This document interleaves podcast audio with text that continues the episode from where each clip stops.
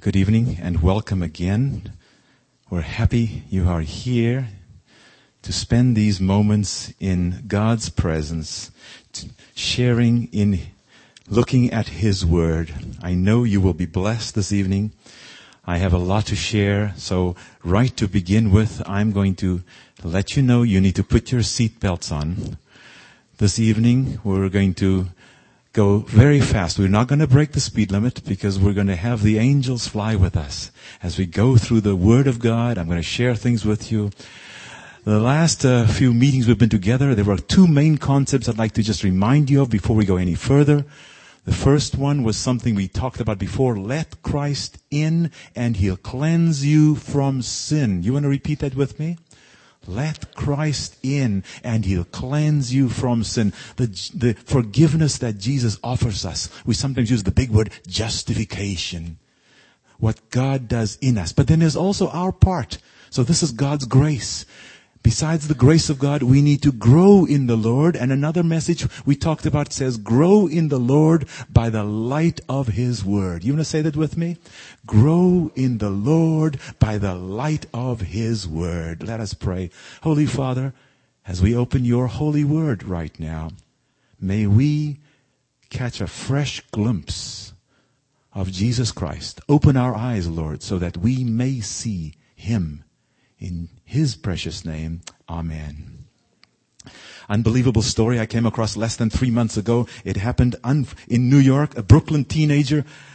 His name, Richie Molina, 19 years of age, was there with his friend. Notice the word friend, according to the newspaper article, Eddie Edison Guzman. 22 year old. And they started, as friends do, you don't always agree, and he disagreed with his friend, and he got into an argument with him, and he punched his friend, and he kicked him onto, knocked him to the ground. They happened to be right there by the railway line. And as the train approached, Richie rolled his friend Edison onto the tracks. His friend, I said. And the train killed, actually, Richie killed Edison. 19 year old. And you say, man, what is happening? If you think it's just a problem amongst teenagers, let me share with you something else that I saw last year, the middle of the year. Listen to this. Lena Driscoll was dating a man by the name of Herman Winslow, Atlanta, Georgia. Well, Herman got interested in another lady. Lena came along with a gun while Herman was sitting reading the newspaper. She put the gun to his temple and fired twice. Herman was 85 and Lena was 78 years of age. Yes, it is unbelievable. It is so startling to have people who could be almost great grandparents involved in this type of, what's the best word? Immoral conduct. You know, it's interesting. Right around September 11, when that happened, Americans unanimously, listen to this, unanimously denounced the September 11 terrorist attacks and as a textbook example of evil, suggesting that there is something clearly absolute wrong, absolutely wrong and absolutely right. And so a few months after that, in February, 2000, uh, February 2002, the Barna Research Group, Ventura, California, they sent out a statistically valid analysis and they quizzed people. And you know what they found out? Despite this denouncing of the terrorist attacks, when they asked Americans, are there moral absolutes? Guess what? 64% of adults and 83% of teenagers said no. Truth is always relative to you and your situation. There are no absolutes. Interesting. When it comes to what people do to you, you want to believe in absolutes. But when it comes to your choices, everything goes. Interesting conclusion. What's more? Now those, that's Americans in general. So some of you might say, what about Christians? Okay, let me tell you about Christians for a moment. It's interesting amongst the Christians who were interviewed. Only 32% of adults 32%, less than one third of adult Christians said they believed in absolutes. And what about teenagers? Less than 10%. Of Christian teenagers believed in absolutes. Very, very interesting. Now obviously sometimes we find all kinds of excuses. I wanted to show you something that I found recently in a cartoon not too long ago or some time ago. It says, damned if you do, damned if you don't. You're condemned no matter what you do. Come on, come on. It's either one or the other. It's a picture of the devil, obviously. And this is called the lesser of two what? Lesser of two evils. That's right. In fact, one of the things I'd like to share with you when we talk on that uh, meeting that we're talking about, the two hour discussion, I'd like to share with you some of the things in the area of making good choices in life, moral choices. Another one I found recently, um, this came out some years ago actually, and I've used it recently, is this one, Time Magazine front cover, infidelity, big letters, you can see it from wherever you are, and it said, it may be in our genes. Only problem is they misspelled the word genes. Okay? They spelled it G-E-N-E-S. It's actually J-E-A-N-S. Ah, all kinds of excuses, all kinds of things that people have come up with to get around things. Open your Bibles with me right now. 2 Timothy chapter 3 verses 1 through 5. Very interesting the way it is phrased right there. Because when we look at this letter that Paul, under inspiration, wrote to Timothy, if you read it carefully and you reflect a moment on the newspaper and what you've been reading and listening to perhaps recently as to what's happening, I just shared those two stories with you, one about a teenager and one about a lady almost 80 years of age. When you listen to 2 Timothy chapter 3 verses 1 through 5, you will say, wait a minute, this is true. 2 Timothy 3 verses 1, 2, 3, 4, and 5, reading from the New King James Version. But know this, that in the last days, perilous times will come. For men will be lovers of themselves, lovers of money, boasters, proud, blasphemers, disobedient to parents, unthankful, unholy, unloving, unforgiving, slanderers, without self-control, brutal, despisers of good, traitors, headstrong, haughty, lovers of pre- pleasure rather than lovers of God. Now that we will say, oh, that's all the world. Hold on, hold on, folks. Paul always keep, takes into account everybody. Look at the last verse now having, this can apply to us if we call ourselves Christians even, having a form of godliness but denying its power. Hmm, that can happen right within a church setting. And then Paul says, and from such people turn away. You know, because of this moral decline, because of the problems we're having in society, many, many leaders are concerned. And so uh, groups of Christian leaders are now getting together and they have set aside a certain day. I found this on the website called Ten Commandments Day. If you haven't heard of it, it was scheduled for February. It's now been postponed. Important announcement regarding Ten Commandments Day, new date, May 7, 2006. We are excited about the move we have made for the date of the first annual. Notice what that means. This is, there's a hope to have this every year. This is the first annual Ten Commandments Day celebration. And the last line of this whole says the following, and if you listen carefully, you can hear rumblings of the danger of the connecting of church and state. Listen to this. Ten Commandments Day, May 7, 2006, will offer us an opportunity to make a bold declaration that America is still, quote, one nation under God. Interesting things are happening. And incidentally, just last night, or rather early this morning, somebody told me that she was watching 3ABN. And she saw there discussion of these things related to the um, Ten Commandments Day that is being promoted and announced. The question is, what can we do? What should we do as we want to get serious about our relationship with God? Think about that for, for a moment. If you realize that all over, wherever we turn, there is the breaking down of society, moral collapse. Fascinating and scary. As we look at it, we're we hope not to be within that because it can affect us badly. Gore, lust, perversion, all kinds of things. Let's go to the Bible and see what the wisest man who ever lived says. We want to go to Ecclesiastes now, the last book of his writings the wise man Solomon. We have it there. We know that he apparently wasn't always very wise. There's a book after this that's a Song of Solomon, but apparently this song, this Song of Solomon was written early on in his life from the study that some of us uh, and some of the scholars have done. Song of Solomon was apparently lit, written in his earlier life when he was monogamously married. then he kept marrying more and more women uh, more or less in the second half of his reign. And then he apparently realized his folly and he began to change. The evidence is there. You have to read carefully. And notice what he says when he comes to the end of Ecclesiastes chapter 12, the last two verses.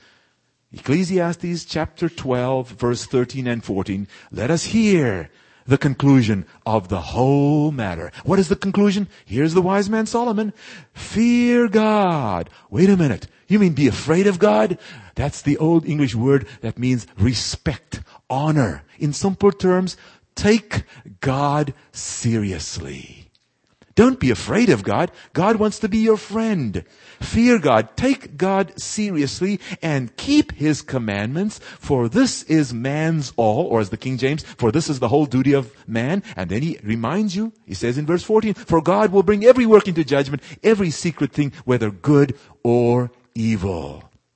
Now let's go to the last book of the Bible, where we find that same concept on the call to be faithful to God's commandments right there in Revelation chapter 14 verse 12. Revelation 14 verse 12, if you read the context, it is clearly, uh, this chapter 14 verse 12 pictures a time after a, the persecution of those who had been faithful a persecution that lasts for more than 12 centuries. In fact, we know this is near the end of time. How do I know? Look at Revelation 14, 14.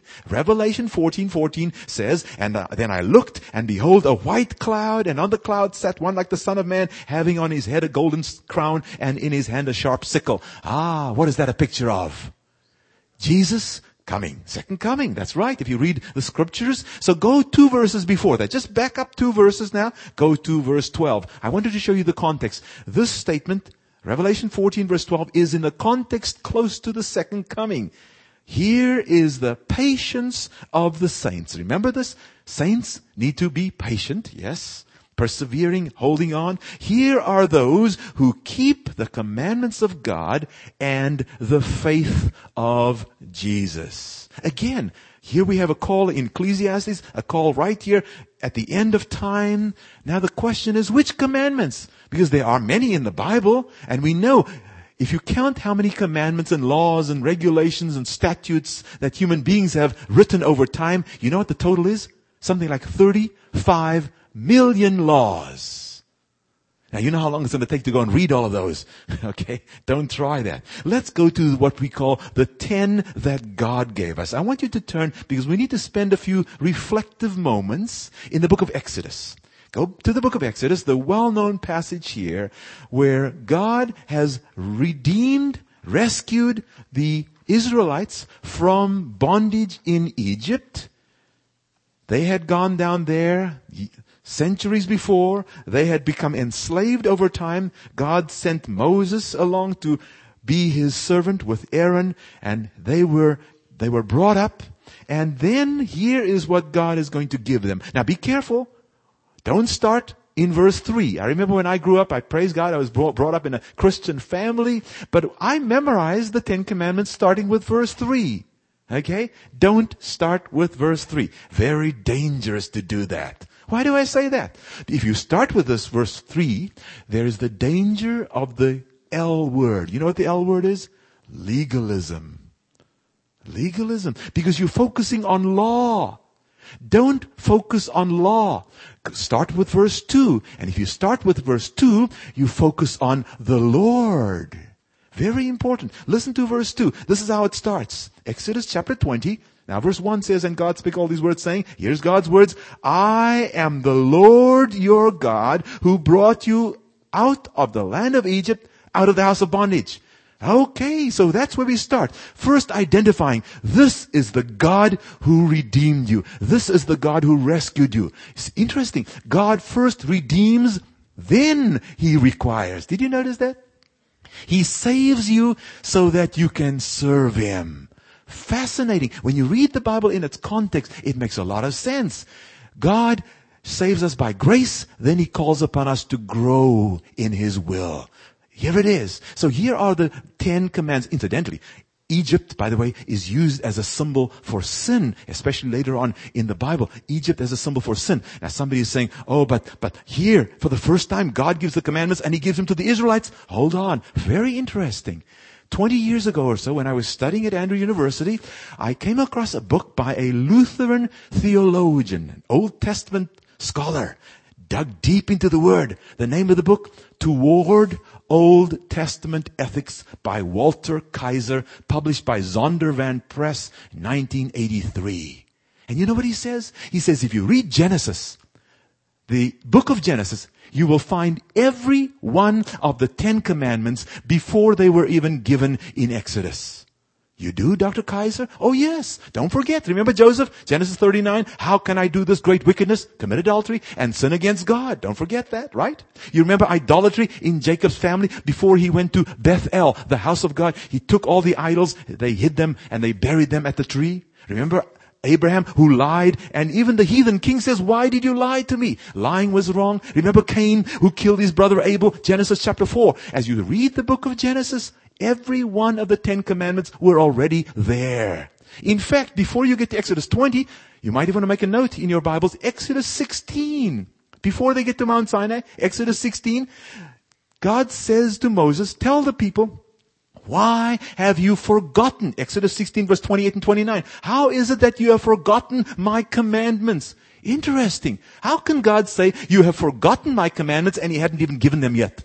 Oh yes, he had given them.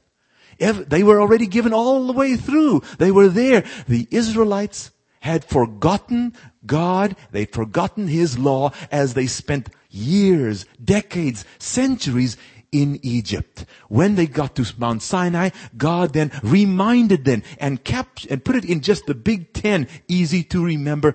Ten fingers, ten laws. Very simple. Okay? And it's interesting, the Jews actually divided up five and five. Most Christians go six, uh, four and six. But it's fascinating. So here, the Ten Commandments, God puts them there in a nutshell. Now I want to go through them quickly, a quick trip with you through that. If you have a pen or pencil, I would suggest you write down just a word or two next to it if you want to write it in your Bible. Find a piece of paper because you see what's fascinating. Once you start with verse 2 and you realize that this is the God who wants to have a personal relationship with you. God rescued the Israelites from slavery, from bondage, physical bondage, just that's the same way he has pulled us out of, out of spiritual bondage to sin. Once you recognize him as your redeemer, you have, you say, Lord, forgive me my sins. You have the right relationship with your redeemer. Then you are willing to have this covenant commitment to your creator.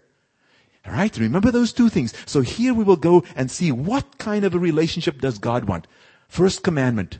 Thou shalt have no other gods before me. That's a commandment that simply says, we cannot have a relationship if you include others. It's a law against what we call polytheism.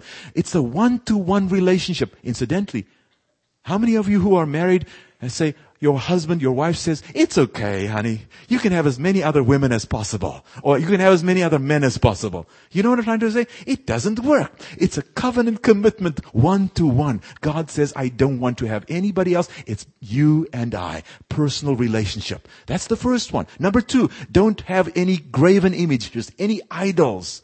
And incidentally, we want to, both of those commandments we can easily break. Don't just think back then we here in our contemporary society, too many times, we too have other gods. We have our own idols. Isn't that true?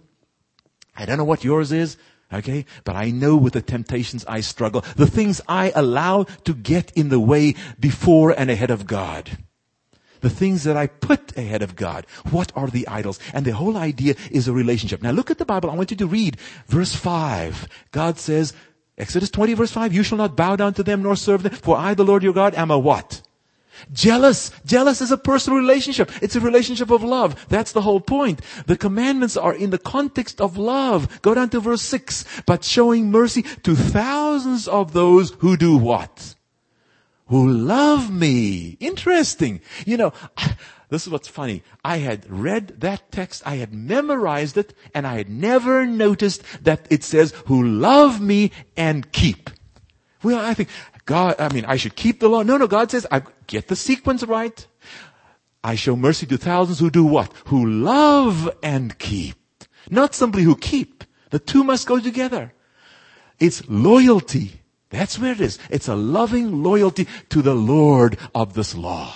It's a covenant commitment. Verse 7, you shall not take the name of the Lord your God in vain. If you love somebody, you're not going to take their name in vain. You're not going to use it in a bad way. And there are different ways to take God's name in vain. Some, the more obvious one is to use it as a cuss word. But the less obvious, folks, is when we claim to be Christians, yet when we're with our friends, we live a different life. There's a word we sometimes use, hypocrisy. You know what I'm talking about? That's the danger. Oh, I am one, but really we take God's name in vain in that sense. So these laws are all uh, given as a personal relationship to help us to understand, get to know God. They are a reflection of His character. Commandment number four. Here it says, remember the Sabbath day to keep it holy. Six days you shall labor and do all your work. Very interesting. And then it goes on about the seventh day Sabbath. It talks about your relationship with people, even with your animals. Verse 11, for in six days the Lord made the heavens and the earth, the sea and all that in them is, and rested the seventh day. Wherefore the Lord blessed the Sabbath day and hallowed it. In a few minutes, I'm going to take a little tangent. I'm going to come back to this fourth commandment because it's important. Here it talks about creation. It's the seventh day is connected with creation. But this is one special day that God says, I am going to set aside one seventh of your time so that you can spend time with me. To spend quality time with the Creator. By the way, so many times when you're married, if you if you know what I'm talking about, I've been married for more than 25 years, and life gets so busy, you don't get to spend enough time with your beloved. And you know what's interesting? When you were dating, when you were courting, whatever the word is now is going together, you you spend a lot of time with each other. Isn't that true? If not in reality, on the phone. Anybody here rung up a huge phone bill? Any confessions here? Okay? you know what I'm talking about? Especially long distance, right? Lots. We love to spend time together with your beloved. You want to. That's why God set this one day aside, a special day to go ahead and cement that relationship. The Ten Commandments are a special code. You'll notice the title for my message this evening, the quarantine guarantee guarantee. Because you see in Exodus 15 verse 26, God says, if you obey my commandments, I will put none of these diseases on you as they were on the Egyptians. God promises to protect and to look after us. And there is this protection in a sense. When we are willing to be faithful to follow Him, there's that quarantine guarantee in the spiritual sense.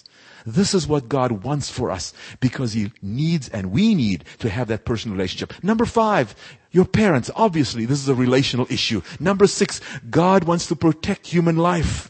But you see, the problem is sometimes we become literalistic. So let's go to Jesus' example. I want you to keep your hands here in Exodus 20. We're going to come right back there. But what does Jesus say? I always like to go to some of his teachings in every message, it's important to reflect on Jesus' example, his teachings while on this earth. Look at Matthew chapter 5, that famous Sermon on the Mount, where Jesus reminds us to always go a bit deeper than just the surface, because the Word of God penetrates. And it's intended to, in its fullness to deal with not just the action, but also the motive. Matthew chapter 5 verse 21, you have heard that it was said to those of old. Incidentally, when Jesus says you have heard, he is not quoting scripture. Don't misunderstand that. Whenever Jesus quotes scripture, he says, it is what?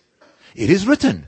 Here Jesus is actually going to challenge the restrict view that was held by some of the teachers. They took this narrowly restricted to only literally killing somebody. And Jesus says, no, no, no, don't you restrict that. That's what he's saying. You have heard that they've limited this law to only killing. Jesus is saying, watch out.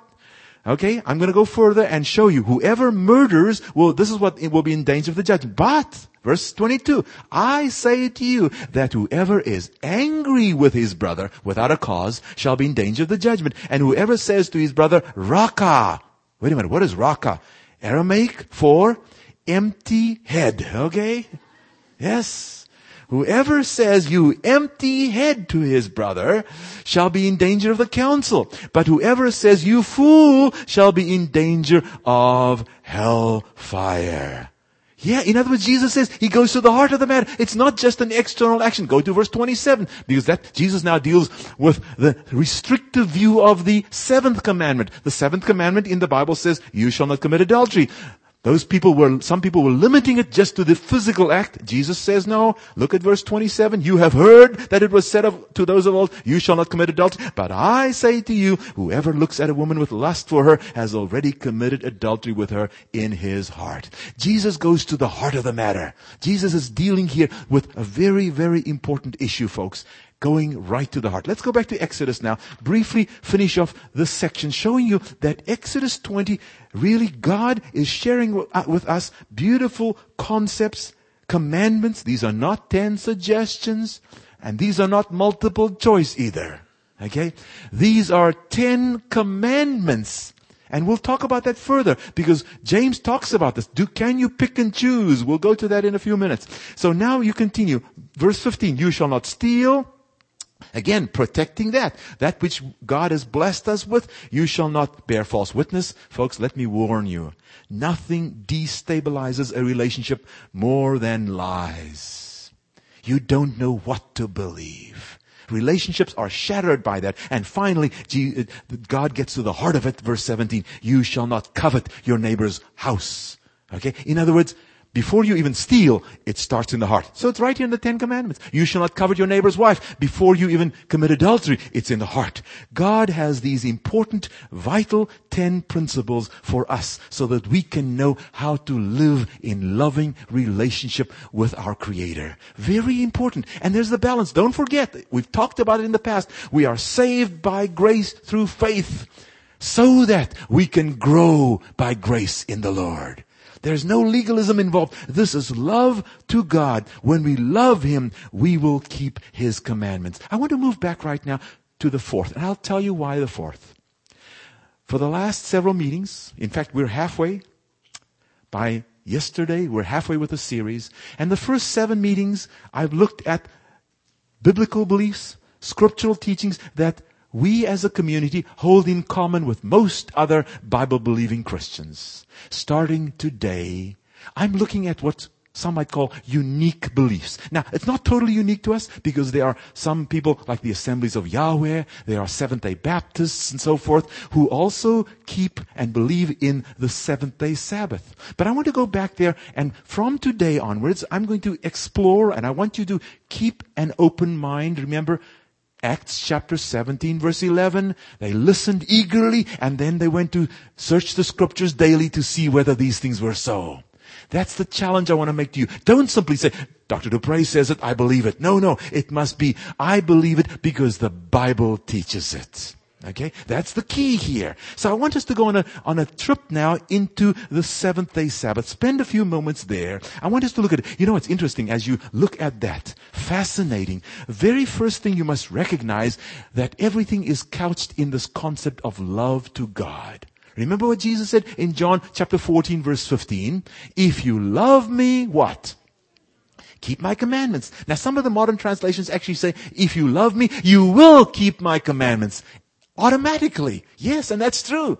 Okay, it's the same Greek text, but they actually phrase it differently. It's an imperative natural result. You will keep my commandments. As we just read there in Exodus chapter 20 verse 6, showing mercy to thousands of those who do what? Who love me and keep my commandments. It's right there. So it is all clearly based on that important love relationship. Love the heart of the law. And you know what linguistically fascinating?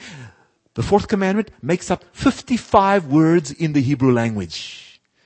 And it's interesting how you have before it some and before it afterwards, you know, uh, words. Right in the middle is 55 words. And if you multiply those 55 by 3, you get 165. Guess how many Hebrew words in the Ten Commandments? 163. And it fits right there as close to po- possible in the middle where it, it forms a bridge between love to God and love to human beings. Fascinating when you study that fourth commandment more deeply. As you study though, you'll find many texts in the Bible. If there was time tonight, I would tell you Deuteronomy chapter 9, uh, chapter 7 verse 9, chapter 5 verse 10, chapter 11 verse 13, chapter 11 verse 24 to chapter 30 verse 20. Repeatedly, it talks about love the Lord and obey. Love the Lord and walk. Love the Lord and keep. Love comes first. Over and over again. You must keep that sequence in its right order. Please don't misunderstand. Remember, this is based upon love and loyalty to our Heavenly Father. No question whatsoever. Yes, we are saved by grace. Now let's look at the Bible in the New Testament because this law we must look at a little more carefully. James chapter 2 verse 8. Sometimes it appears, very sadly so, that those who keep God's laws do so in a way that brings disrepute upon the Decalogue. Why do I say that? You see, sometimes, sadly, you see people walking around with long faces. And it's a matter of, I can't do this. They say I shouldn't do that. Don't do that. And there are so many don'ts. But when I read my Bible, I get a different picture. Look at what James says. James chapter 2, verse 8. James 2 verse 8.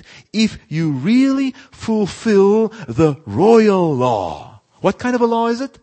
Royal law. Why is it royal? Oh, we'll come to that in a minute. The King of Kings gave it. The royal law, according to the scripture, you, what is the royal law? You shall love your neighbor as yourself. You do well. Here he's, he's capturing in, in one sentence the second half of the Ten Commandments here. Go on.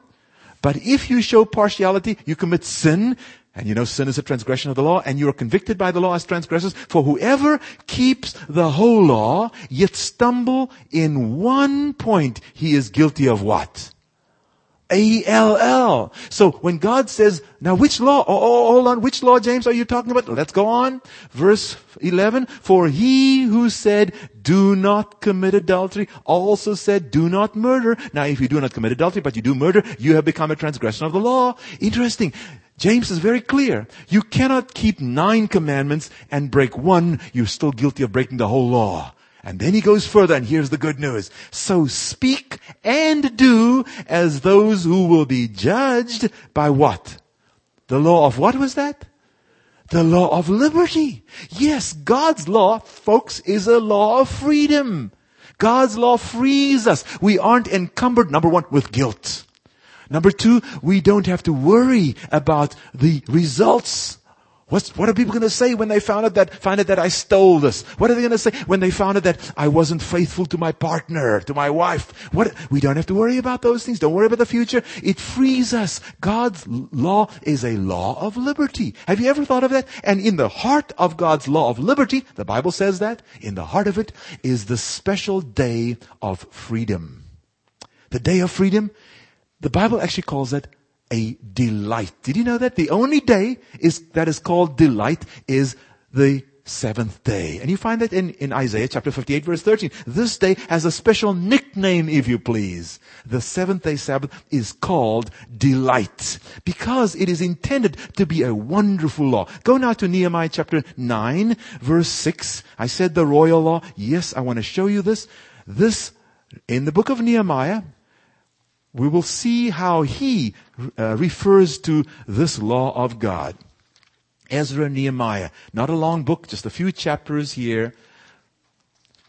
Ezra, Nehemiah, Esther. You know where that is. Before the book of, two books before the book of Job. And we go to Nehemiah chapter 9 verse 6. He says, you alone are the Lord and you have made the heavens, the heavens of heavens and all their hosts, the earth and everything in it, the seas and all that in them is, and you preserve them all. The host of heaven worships you. Interesting. He says, God, you are the creator who made the heavens and the earth. And that reminds you of which commandment in the Ten Commandments? Commandments. The fourth. Now go to verse, go on a little further on. I want you to quickly go, we're not going to read all the verses, go to verse 13. Look at verse 13. You came down also on Mount Sinai and spoke with them from heaven and gave them just ordinances and true laws, good statutes and commandments. Yes, it's the Ten Commandments. And now he hones in on one. You made known to them your holy Sabbath and commanded them precepts, statutes, laws by the hand of your servant Moses. God, the creator of the universe, he's the one, the King of kings who gave the royal law. It's a law of liberty.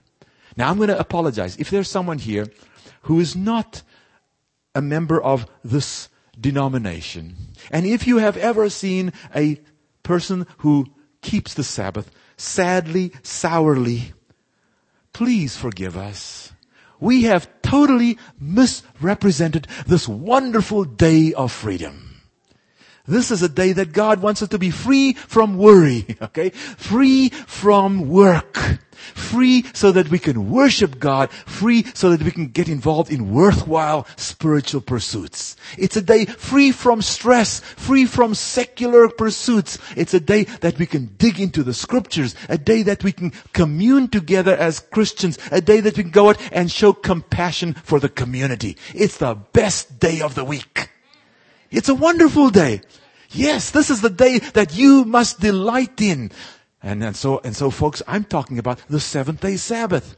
When the day comes, I remember a friend of mine, oh, this is fascinating. He took time, he and his wife, to teach his kids what this wonderful day was. And you know what happened? When they got to f- Saturday evening, the kids complained. They said, oh no, we've got to stop the Sabbath. Oh, oh no, what a pity. We've got to stop celebrating this wonderful day. These were kids. They loved the Sabbath so much that when the sun set on Saturday night, they actually complained. Hmm. You get what I'm saying? This is the day of delight. God's delight. Delighting in the Lord. It's an incredible day. It's a wonderful day. I thank God that He has brought this to our attention. Let's look for a few moments at the life of Jesus. We want to always go and look at Jesus. When he was on this earth, what did he do? And I would challenge all of you, everyone here, spend time when you have some free moments tomorrow, after we go on our hike, or if you're not going to go on the hike, read about Jesus. Go to Luke chapter 4, a quick example in his own life. Yes, this is the example of Jesus. Now we know when Jesus came to this earth, he lived and he taught and he challenged wrong beliefs. You know that, right? He was not afraid to challenge his fellow Jews, even the leaders. He challenged them. And as you read the scriptures, fascinating. And here in Luke chapter 4 verse 16, it talks about his practice. Luke 4 verse 16, what did he do? So he came to Nazareth where he had been brought up, and as was his custom, he went into the synagogue on the Sabbath day and stood up to read. Jesus clearly followed this custom, a good custom, regularly, right? Now, here's the question. Oh, he was just practicing the Jewish faith and he was being faithful to them. If Jesus wanted to get rid of the seventh day Sabbath, he would have gotten rid of it. What he did do, and that's where I want to challenge you. Read the Gospels, especially the Gospel of John. What Jesus was doing, he was challenging and going against all of the wrong concepts that unfortunately had grown up over centuries as to how to keep the Sabbath. They'd become extremely legalistic. You couldn't pluck, you couldn't pick a piece of fruit and eat it because you were harvesting. And you shouldn't harvest on the Sabbath. There were more than 30 laws of things you couldn't do. And so when the disciples were walking through the grain fields and they plucked, it wasn't illegal. You were allowed to do that. And when you did that, they said, your disciples are doing what is not permitted on the Sabbath day. Not according to the Ten Commandments, but according to the additional extra laws that they'd piled on. And the day became a burdensome day. What Jesus did, He got rid of all those wrong concepts. And He was saying, no, this is the wonderful day. This is a delightful day. This is the day on which to do good to others. And to this day, we believe that. We need to put it more into practice. And so you found, find Jesus repeatedly doing good to others. The Sabbath was made for humankind. Go to Mark chapter 2 verse 27. Just the book before that. And here are the words. I want you to notice very clearly. And the word for man is anthropos. This is man in general, not for males only. Okay, Mark chapter 2 Jesus says, Mark 2:27, and he said to them, the Sabbath was made for man, for mankind, not man for the Sabbath. Therefore the Son of Man is Lord of the Sabbath. He was the Lord of the Sabbath. He could show people how to enjoy this day of freedom. And incidentally, if you go back to Genesis, we're not going to go there right now, but Genesis chapter 2, right there, God instituted the seventh day Sabbath way before, hundreds of years before, there was even a Jew. Adam and Eve were not Jews. We know. And God instituted the Sabbath right there in Genesis. Fascinating. So when we go to the life of Jesus, we find many things. As you read the Gospels, you will find this out. And Jesus is calling upon us to act out of love for Him. This is the day of liberty, a wonderful day of freedom. I have to make just a short tangent. I, will, I called it a 10 minute tangent. I'm going to have, it, have to make it shorter here because our time is moving too rapidly. You know, I have been fascinated by this whole concept of the issue of evolution. And, and I'm not going to minimize. There are major questions that arise on the issue of the seventh day Sabbath. Yes, in fact, I have spent some fascinating time. I've mentioned it to some of you before. Here I've got a 54 page paper look, looking at just the word Sabbath specifically related to one text. Fascinating. You can dig deep in the Bible as for hidden treasure. And the deeper you dig, you, the more beauties you see. So I want to challenge you, dig deep. But as I've looked at this whole issue of creation, evolution, and today we've been privileged to have a specialist talk on that, I, I, I want to agree with him. I, I found this. Listen to this. Science repeatedly reverses its views. Okay? Science say, scientists say we've been here for for millions of years. The earth has been here for billions of years, but science keeps changing its views. And when you read the Bible, the Bible says God created the heavens and the earth, and God created within six days, day one, two, three, four, five, six, he created all of these things and then on the seventh day he rested. Is that true? Well, folks, I want to challenge you. There are books out there. I, I'm not finished with this one yet by a biochemist right close by here, Dr. George Javor, and I'm busy reading it. Not that I understand everything, you know. I probably would have to read this ten times before I can begin to grasp some of these things. But because it's outside of my league, but it's fascinating as I read, as I find more fascinating things. Listen to what Dr. Javor says in his book called Evidences for Creation. All hypothetical primordial earth scenarios which purport to suggest how life may have sprung into existence are bankrupt. Very strong word. Then he goes further. On one place he says, it is not possible to have a living cell emerge by itself from any environment under any circumstances.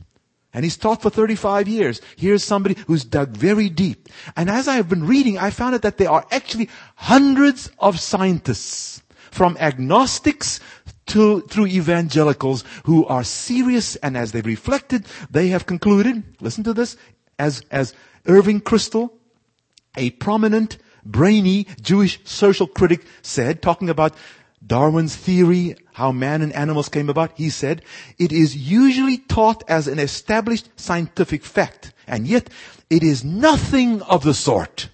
He has five more words. It has too many lacunae, or lacunae. And what is that? It has too many gaps, too many missing parts. And here is an interesting, literally hundreds of geneticists, biologists, paleontologists, chemists, mathematicians, and other scientists from agnostic to evangelical, an evolutionary biologist at the Smithsonian Institute, Princeton, MIT, Cornell, all of them are recognizing, hundreds of them are recognizing that this whole concept of evolution just doesn't make sense. It is not a flawless theory. There are all kinds of problems with it. As I mentioned once before, a leading atheist, okay, Dr. Antony Flew, as I pointed out, he now has looked at it and he says a super intelligence after more than 50 years, more than half a century of promoting philosophical atheism says God cannot exist. After more than 50 years now at the age of 81, Dr. Antony Flew says a super intelligence is the only good explanation for the origin of life and the complexity of nature. Yes. Now he hasn't accepted the God of the Bible, but he's beginning to recognize it's impossible. Some people, it takes 50 years. I pray to God it won't take some of us that long. Okay? Let's listen to the evidence. Be open-minded. I have so many things here that's exciting. And you know what? Listen to this. In case you weren't aware, Christianity and evolution are diametrically opposed. And did you know this? As early as 1860, it was recognized. 1860. I didn't say 1960. I said 1860. As early as 1860, when Darwin, the day, the year after his Origin of Species was published, okay, it was recognized that carried to their logical conclusion, evolution appeared to undercut the very basis of Christianity, if not all theistic religion. You cannot believe in any God if you believe in evolution. Bottom line. In- incredible. A friend of mine wrote his whole dissertation on the whole concept of death before sin. As you read what people are saying, skeptics, agnostics, Christians, well-known people, they say, you cannot believe in the Bible if you're going to begin to accept evolution. The well-known medical doctor, pediatric surgeon, recognized throughout the world, you know his name? Dr. Ben who? Carson. He was interviewed. Now he is not obviously in, in these sciences, but he's a medical scientist. And they asked him a question. He's a specialist. He said, what are the consequences of, of accepting evolutionary views of human origins? And you know what he says? By believing we are the product of random acts, we eliminate morality. Right? We eliminate morality and the basis of ethical behavior. For if there is no such thing as moral authority, God who created us, you can do anything you want. Now, you know what's interesting and very sad, and I don't want to minimize this. I remember reading and seeing this magazine. I believe it was Newsweek. Um, it was the Time magazine, The Monsters Next Door. Columbine. Remember Columbine? These two young men who went in there and cold-bloodedly killed all, so many of their friends, including a teacher. Unbelievable. That was in this Time magazine. And of course, where were the parents? An article. What about guns? But in the same magazine was a major article on evolution. And in there, the title of that article was The First Butcher. And I thought the incredible irony, the very magazine that they're complaining about what these young men had done, in the same magazine they're saying, you know, this is where we come from anyway. Or they don't say those words, but this is what it amounts to. We come from the first butchers. And of course, as you put the two together, you can, and, and, and there's a little subtitle, a bit of Neanderthal in all, in us all. Is there a bit of caveman butcher in us all? And as you read it now, they didn't put the two together, but I thought those were the ultimate irony. Complaining about the butchery of these young men and then saying, we come from this anyway. Ah, oh, unbelievable. I gotta hurry on here. I said a quick tangent. You know what is interesting, folks? there are some people that say, oh, but you see, Dr. du Preez, listen, that first, those first two chapters of Genesis, that's just poetry. God was not giving us actual historical fact. Guess what, folks? That is not true. If you read the Bible, even in your Bibles, they never put it in poetic form. The scholars, the Bible translators never do. You go to the book of Psalms and you get this poetry. Have you noticed that? In Genesis 1 and 2, no poetry. Nobody who is serious about the Bible, serious about scripture, can see this as poetry at all. In fact, let me tell you, James Barr, professor of Hebrew at the University of Oxford. Heard of Oxford? Yes. He was a professor there. Then he came to the United States as part of the brain drain coming across here. James Barr says this. So far as I know, there is no professor of Hebrew or Old Testament at any world-class university who does not believe, double negative, all the Old Testament professors and Hebrew professors at university, world-class universities do believe what? That Genesis 1 through 11 is intended to convey to their readers the ideas that creation took place in a series of six days, which were the same as the days of 24 hours we now experience. These are the Hebrew professors. Okay, this guy is not claiming to be a, a, a, Christian. They say, I'm studying the Bible. I know my Hebrew. Number two, the figures contained in the Genesis genealogies provide by simple addition a chronology from the beginning of the world up to the later stages of the biblical story. In simple terms, he says, if you know your Hebrew and you belong to a world-class university, you will know. Six days was literal. Number two, you will know that when you add up the gene, chronologies, it comes to around 6,000 years. And number three, he is finishing up, and that Noah's flood was understood to be worldwide and have extinguished all human and land animal life except those in the ark. If you're serious about the Bible, you cannot concoct or come up with, oh, that's just poetry. Serious scholars see it. Now you might try to find another way around it, but if you're serious, you know why? Because the moment you don't believe in creation, that's the beginning of this world, you will have to throw out um, many, many biblical beliefs. Because if you don't believe that God created Adam and Eve, if you don't believe in creation, then how can you believe in sin? How can you believe in a fall into sin? Because that's what the Bible says. Genesis chapter 3. God, it says God created Adam and Eve. They then sinned in Genesis 3. If you don't believe in the creation, you won't believe in sin, then you don't need a savior. Very important. If you believe in any aspect of this, this evolutionary concepts that we're talking about, you have to throw out sin, salvation, judgment, and obviously the seventh day Sabbath, because the fourth commandment says, for in six days the Lord made heaven and earth. Alright? And it's right there. It's in the tenth, in the Ten Commandments. So you, if you're serious about the Bible, you have absolutely no choice to say, this is the reality. Let's be serious about it. I want to challenge you, my brother, my sister. I'm not saying there are no problems. There are serious challenges, but let's be serious about the Word of God. Let's say, let's dig into the Word of God. Let's be committed.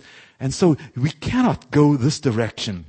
Now I want to share some good news with you, and that is there are people who are recognizing this the faith of Seventh day Adventists, some of you might have heard of some rumblings. Yes, for a few years we've been having discussions evolution and creation. The scholars, the, uh, theologians and scientists and administrators have gotten together. I was privileged to be one of those who was invited. When I was working in Peru, they invited me to come to this big meeting, 80 scholars, and I was privileged to be there at the first Faith and Science conference where we talked together, we listened to each other. Good news?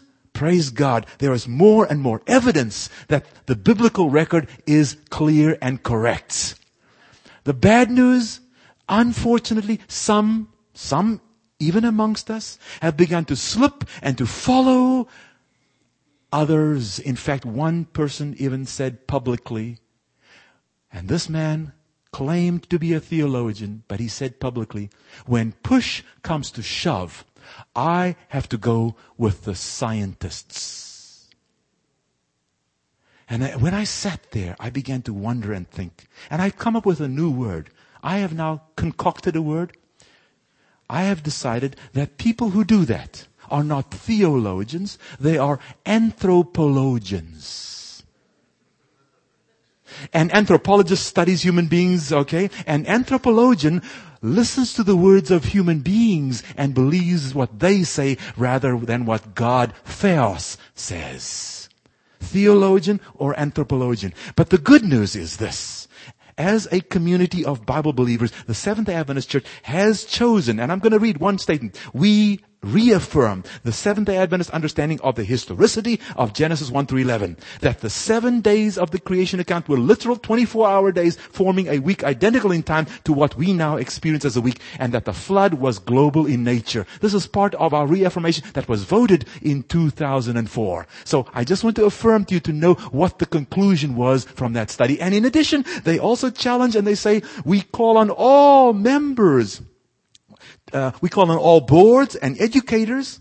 I'm reading number four at Seventh day Adventist institutions at all levels to continue upholding and advocating the church's position on origins. Did you hear what I just said? Yes, this is their statement. We call on all boards and educators. We, along with Seventh-day Adventist parents, expect students to receive a thorough, balanced, and scientifically rigorous exposure to an affirmation of our historic belief in a literal recent six-day creation, even as they are educated to understand and assess competing philosophies of origins that dominate scientific discussion in the contemporary world. Hmm. That's right. This is the statement. They're challenging us to be faithful and to be firm. We call on all members of the worldwide Seventh-day Adventist family to proclaim, and I'm doing that right now, to proclaim and teach the church's understanding of the biblical doctrine of creation, living in its light, rejoicing in our status as sons and daughters of God, and praising our Lord Jesus Christ, our creator and redeemer. That's what we are called to do, folks. Now, you know what's fascinating and sad? While this is happening, we're challenging people. It, it, it's, it's fascinating and exciting. It's sad to see some of folk drifting away, teaching, teaching things that are contrary to the clear written word of God. But it's exciting to see that there are others even not of the Seventh-day Adventist family, who are making statements. I gotta read to you this. You see, today, I like to make sure my stuff is current and correct. So I got on the phone and made a long distance call today. Down to Michigan. And I dialed 810-794-3301. And when I dialed that, I dialed it intentionally to find out whether this really was correct. And I called and I said, do you have a little paper that your church puts out? By the way, is that St. Catherine's? Yes, this is St. Catherine's Catholic. Where are you located? Oh, we're, uh, you know, and she told me we're in Algonac. I said, uh, St. Clair Boulevard. Yes. What number? I checked, literally, I checked to make sure. I actually asked the street address and all that. And I said, did you put out a little thing called the Sentinel? Yes, we used to put it out before. We don't have it anymore. Oh, do you have a priest there by the name of Father Leo Broderick? Because he wrote this as far as this says. He said, oh yeah, yeah, Father Leo Broderick, he retired 10 years ago approximately. And I looked at this, 1995. I said, yes, this is authentic. Now I'm going to read to you from this written by the priest. Listen carefully. One, one paragraph. Perhaps the boldest thing, the most revolutionary change the church, the Roman Catholic Church, ever did happened in the first century. I'm reading, I'll read the whole paragraph, not leaving a word out. The holy day, the Sabbath, was changed from Saturday to Sunday. In quotes, the day of the Lord, end quote, brackets, dies dominica, Latin, was chosen not from any directions noted in the scriptures, but from the church's sense of its own power. The day of resurrection, the day of Pentecost 50 days later, came on the first day of the week. So, this would be the new Sabbath. Now, one more sentence. Listen carefully now. From this retired priest. He says this. People who think that the scriptures should be the sole authority. Do you believe that? Okay. So he's talking to the, you who said amen. Listen again. I'm going to repeat. People who think that the scriptures should be the sole authority should logically become Seventh day Adventists and keep Saturday holy. Wow. Did I read that correctly? Let me read that sentence again. People who think that the scriptures should be the sole authority should logically, hey, are you logical? You just said you believe in the scriptures. Oh, I forgot to ask you that. Are you logical? Oh, only people that side. Okay, let me go back here. Okay, yeah. Uh, okay, sole authority. Who of you believes the scriptures are the sole authority? Okay, are you logical? Good. Now I understand what people who think that the scripture should be the sole authority should logically become Seventh day Adventists and keep Saturday holy. Wow. Okay. And the authenticity I checked. If you want to come to me afterwards, I'll give you the phone number. I didn't want to say it slowly because I don't want to, you know, 200 people calling. We want to be nice. We just appreciate that statement made so clearly by the retired priest. Let me give you one more statement. Okay. From a commentary, a Bible commentary, book of Colossians by H.A. Ironside, published in New Jersey, 1997. He says this, there is no commandment. This, by the way, is a Sunday keeping Christian. There is no commandment in the New Testament inculcating the sacredness of the first day of the week and demanding that Christians observe it scrupulously for holy purposes. Yet, the consensus of judgment of spiritually minded believers. That's a catchphrase for what? Tradition. Ah, I'll repeat it. The consensus of judgment of spiritually minded believers. There's nothing in the Bible. But the people all through the centuries has led to the honoring of this day, Sunday, as a time of worship, meditation, and Christian testimony. Isn't that interesting, folks? Here we have other people who are saying it is not in the Bible. What is in the Bible, if you believe in the Bible is, and you are logical, then you have only one choice. If you're logical and loyal. There it is, the key. If you're logical and loyal, uh, you have one choice. Fascinating. My challenge to you is very simple. Don't go with the customs of Christians. Go with the commandments of the Creator. That's the key. I want to leave you with a phrase that I want you to try to memorize. It's not a long one. It's a simple one because I want to always remind you that we start at the beginning. We're saved by grace. And after saying saved by grace, the words are, we love to live God's law. Notice that. Saved by grace, we love to live God's law. Say it with me, please. Saved by grace, we love to live God's law. And I phrased it that way intentionally because it is living it out of love. I, I had the word keep earlier on today. I threw out the word keep because keep implies holding on. No, let's live it. Let's share it. Let's, let's show and tell others with compassion, with joy. And, and remember again, I mentioned this before. Let's be tough on ourselves and tender towards others. I use the word tolerant. I threw that out because the word tolerance has a not a good connotation as a Christian nowadays, okay? Be tough on yourselves and tender towards others. Some of us are, have a ways to grow. Let's encourage one another. And when I say toughen ourselves and tender on others, I'm simply using Jesus in Matthew 7 verse 1 that says, judge not. So let's encourage one another. Some of us are, are, finding it difficult to, to process some of these things. But you know, let's be biblical. Let's encourage one another. A short story to close off here. Several years ago, a preacher moved to Houston, Texas. Some weeks after he arrived, he had occasion to ride the bus from his home down to the downtown area. When he sat down, he looked at his change and he discovered that somehow he had a quarter, just 25 cents more change than he should have gotten. He thought about what to do. He thought to himself, you better give back the quarter. It would be wrong to keep it. And then he thought, oh, forget it. It's just a quarter. Come on.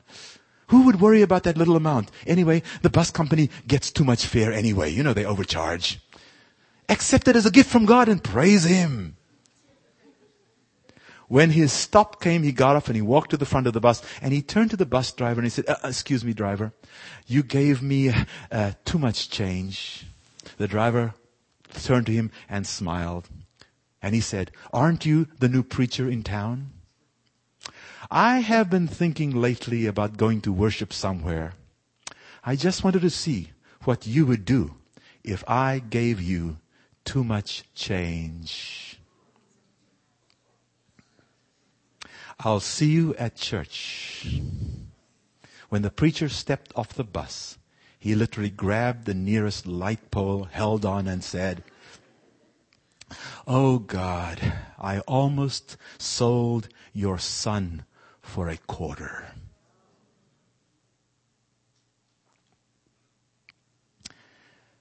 Friend, my challenge to each one of you, if we've been saved by grace as we saw there, do you want to live God's law by love.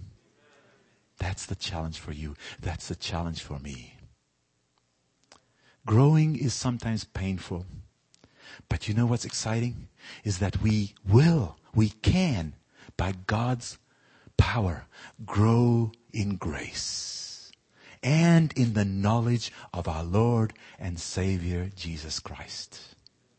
I want to make an appeal this evening, but I would like us to sing a hymn. And during our hymn, I want us to reflect. I'm actually going to have you sing this beautiful hymn. Open my eyes that I may see. Number 326. It's a beautiful hymn. Reflect on those words. And, and today I'm going to have you think. There might be some here who have been like the older brother in, in the prodigal son. You know what I'm talking about? The legalistic guy who stayed home. He didn't go out and literally sleep with prostitutes. But he was not converted.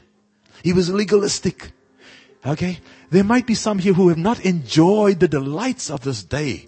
Of, of living in God's love and of sharing it positively. I want you to be thinking very carefully because I'm going to be making an appeal to you too.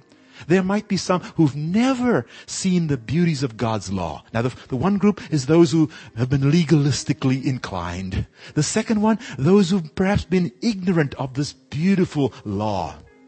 And that's the second group I want, I'm going to be calling upon to make a, a commitment. So reflect on that as we sing this hymn. I'm going to ask you to stand right now as we sing this beautiful hymn.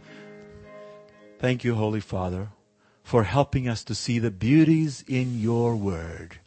This wonderful law of love that you have given us. Lord, I don't know who might still be struggling If anyone is here, Lord, continue to work on their heart.